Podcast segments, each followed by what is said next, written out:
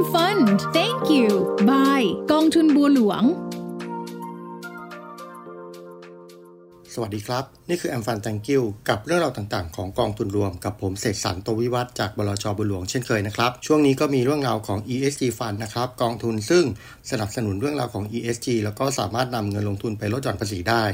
ก็เป็นแนวทางที่เกิดขึ้นปลายปีนะครับแล้วก็น่าจะเกิดขึ้นให้ผู้ลงทุนสามารถลงทุนและลดหย่อนภาษีได้ภายในปีนี้ ซึ่งก็ทำให้ผมนึกถึงกองทุนกองหนึ่งของบลจบุหลวงนะครับ BBLAM ตั้งกองทุนนี้มานาน แล้วก็มีชื่อแปลกหลายคนก็สนใจนะครับ แล้วก็สงสัยว่ามันคือกองทุนอะไร กองทุนนี้คือกองทุนรวมคนไทยใจดี หรือว่าตัวย่อคือ b คายอยากจะเล่าให้ฟังนะครับว่า b คายเป็นอย่างไร เนื่องจากกองทุนนี้ เป็นกองทุนที่มีลักษณะพิเศษมากกว่ากองทุนอื่นๆของบลจบัวหลวง แล้วก็ก่อตั้งขึ้นมาตั้งแต่เดือนตุลาคมปี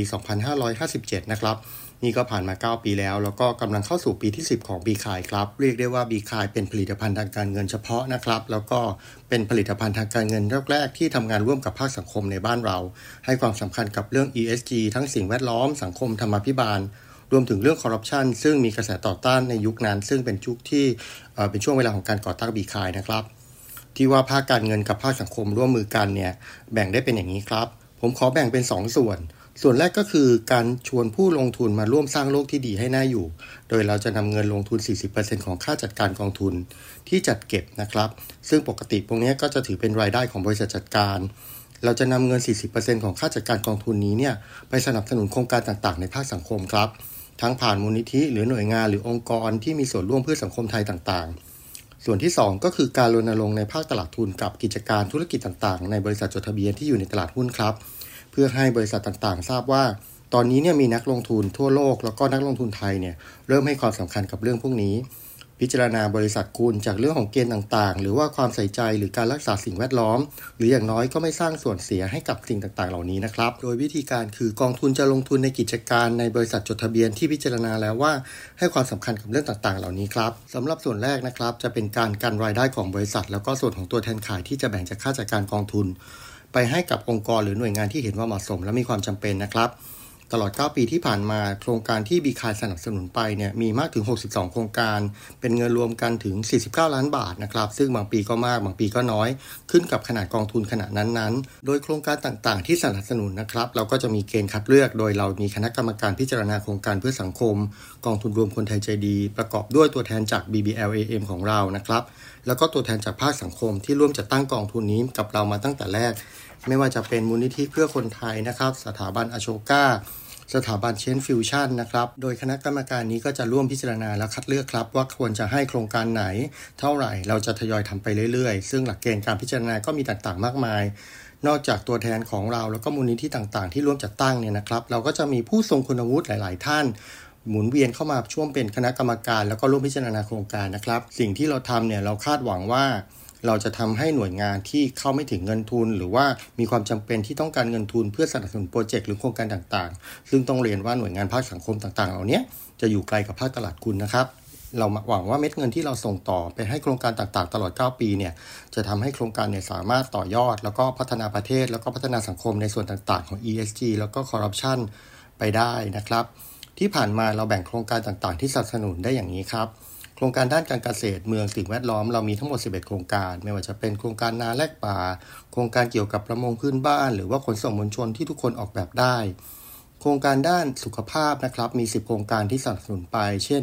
โครงการฝึกอบรมผู้ช่วยแพทย์แผนไทย โครงการกายอุปกรณ์ โครงการคนลำสนที่ไม่ทอดทิ้งการเป็นต้นนะครับหรือว่าโครงการที่อยู่ใน 3 จังหวัดชายแดนภาคใต้สังคมและวัฒนธรรมก็มี 8 โครงการ โครงการต่อต่อต้านคอร์รัปชันสนับสนุนไป 4 โครงการนะครับ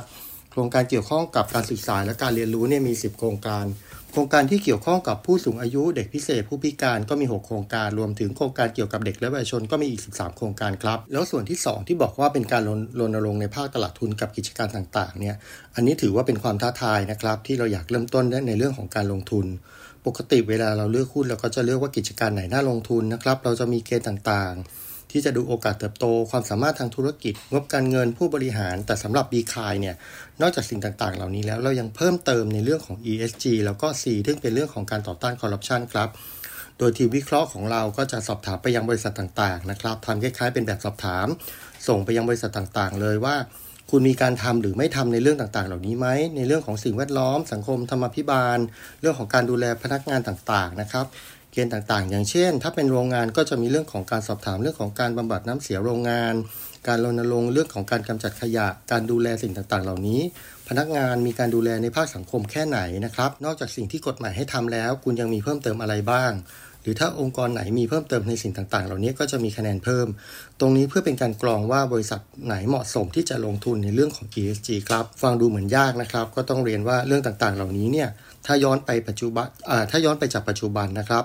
ตอนนี้เนี่ยอาจจะมองว่าเป็นเรื่องที่หลาย ๆ บริษัทให้ความสนใจแล้วก็ทำอยู่แล้ว แต่ว่าเมื่อ 9 ปีก่อนที่เราเริ่มต้นโครงการเนี่ยหลายบริษัทก็ยังไม่เข้าใจว่าทำไมต้องมาตอบคำถามในเรื่องต่าง ๆ เหล่านี้กับบลจเราด้วย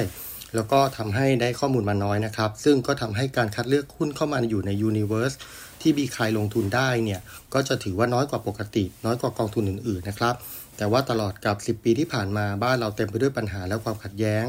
สิ่งต่างๆ เหล่านี้ก็ทำให้เริ่มมีคนสนใจมากขึ้น แล้วเริ่มมองรณรงค์ต่างๆ มากขึ้นนะครับ แต่ว่า 10 ปีที่ผ่านมาก็ต้องยอมรับว่า บ้านเราตลาดหุ้นไม่ค่อยไปไหน ปัจจุบันก็ถือว่าค่อย ๆ ดีขึ้นนะครับ แล้วก็เริ่มเห็นว่าหุ้นในพอร์ตหุ้นกลุ่มนี้ในพอร์ตของ BKIND เนี่ยมีความแข็งแกร่ง ถ้าเราดูในปีนี้ตลาดหุ้นมีความผันผวนมากนะครับ NAV ของกองทุนเนี่ยถือว่าผันผวนน้อยกว่าดัชนีโดยเปรียบเทียบแล้วก็ติดลบน้อยกว่าครับ เราอยากให้เขารู้ว่าการลงทุนนอกจากความสามารถในการหากำไรของบริษัทแล้วเนี่ยก็ยังมีคนมีนักลงทุนทั้งไทยแล้วก็ทั่วโลกที่คัดเลือกเขาจากการรับผิดชอบในส่วนต่างๆ ในเรื่องพวกนี้ครับ บริษัทของประเทศไทย หรือว่าองค์กรต่างๆเนี่ยเพิ่งจะดูเริ่มต้นนะครับ แต่ว่าในต่างประเทศ บริษัทที่ให้ความสำคัญกับเรื่องพวกนี้เนี่ยมีเยอะมากขึ้น แล้วก็บริษัทไหนที่ไม่ไม่ให้ความสำคัญนะครับ ก็จะถูกต่อต้านจากสังคม จากนักลงทุนต่างๆ ซึ่งก็ทำให้เกิดเป็นกระแส แล้วก็มีความสำคัญในเรื่องนี้มากยิ่งขึ้น และเราก็หวังว่าบีคายเนี่ยจะเป็นจุดเริ่มต้นที่ดีของความรับผิดชอบในภาคการเงินของเราที่เริ่มต้นมาเมื่อ9ปีที่แล้วนะครับ และนี่ก็คือเรื่องราวของ b ีคายซึ่งถือว่าเป็นกองทุนแรก ๆ ที่ร่วมมือในภาคสังคมอย่างจริงจังนะครับ และเราก็คาดหวังว่า ESG Fund ที่จะเกิดขึ้นหลังจากนี้ ก็น่าจะสร้างส่วนที่ดีให้กับส่วนนี้มากขึ้นทำให้ภาคสังคมและภาคการเงินเชื่อมต่อกันมากขึ้น แล้วก็หวังว่าบริษัทต่างๆ จะให้ความสำคัญกับเรื่องพวกนี้มากขึ้นครับ และนี่ก็คือเรื่องราวในภาคสังคมและภาคการเงินที่เอามาจอยกัน แล้วก็เล่าสู่กันฟังในวันนี้สำหรับวันนี้ขอลาไปก่อน สวัสดีครับ